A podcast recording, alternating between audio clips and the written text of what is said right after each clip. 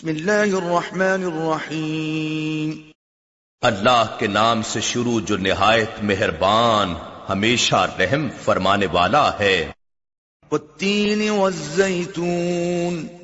انجیر کی قسم اور زیتون کی قسم۔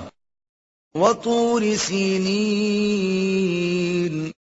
اور سینا کے پہاڑ تور کی قسم۔ وهذا البلد الامین اور اس امن والے شہر مکہ کی قسم۔ لقد خلقنا الانسان في احسن تقویم بے شک ہم نے انسان کو بہترین اعتدال اور توازن والی ساخت میں پیدا فرمایا ہے۔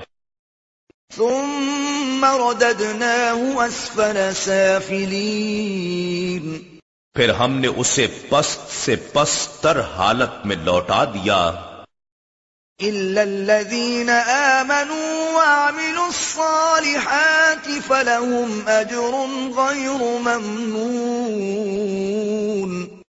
سوائے ان لوگوں کے جو ایمان لائے اور نیک عمل کرتے رہے تو ان کے لیے ختم نہ ہونے والا دائمی اجر ہے۔ فما يكذبك بعد بالدين۔ پھر اس کے بعد کون ہے جو آپ کو دین یا قیامت اور جزا و سزا کے بارے میں چھٹلاتا ہے؟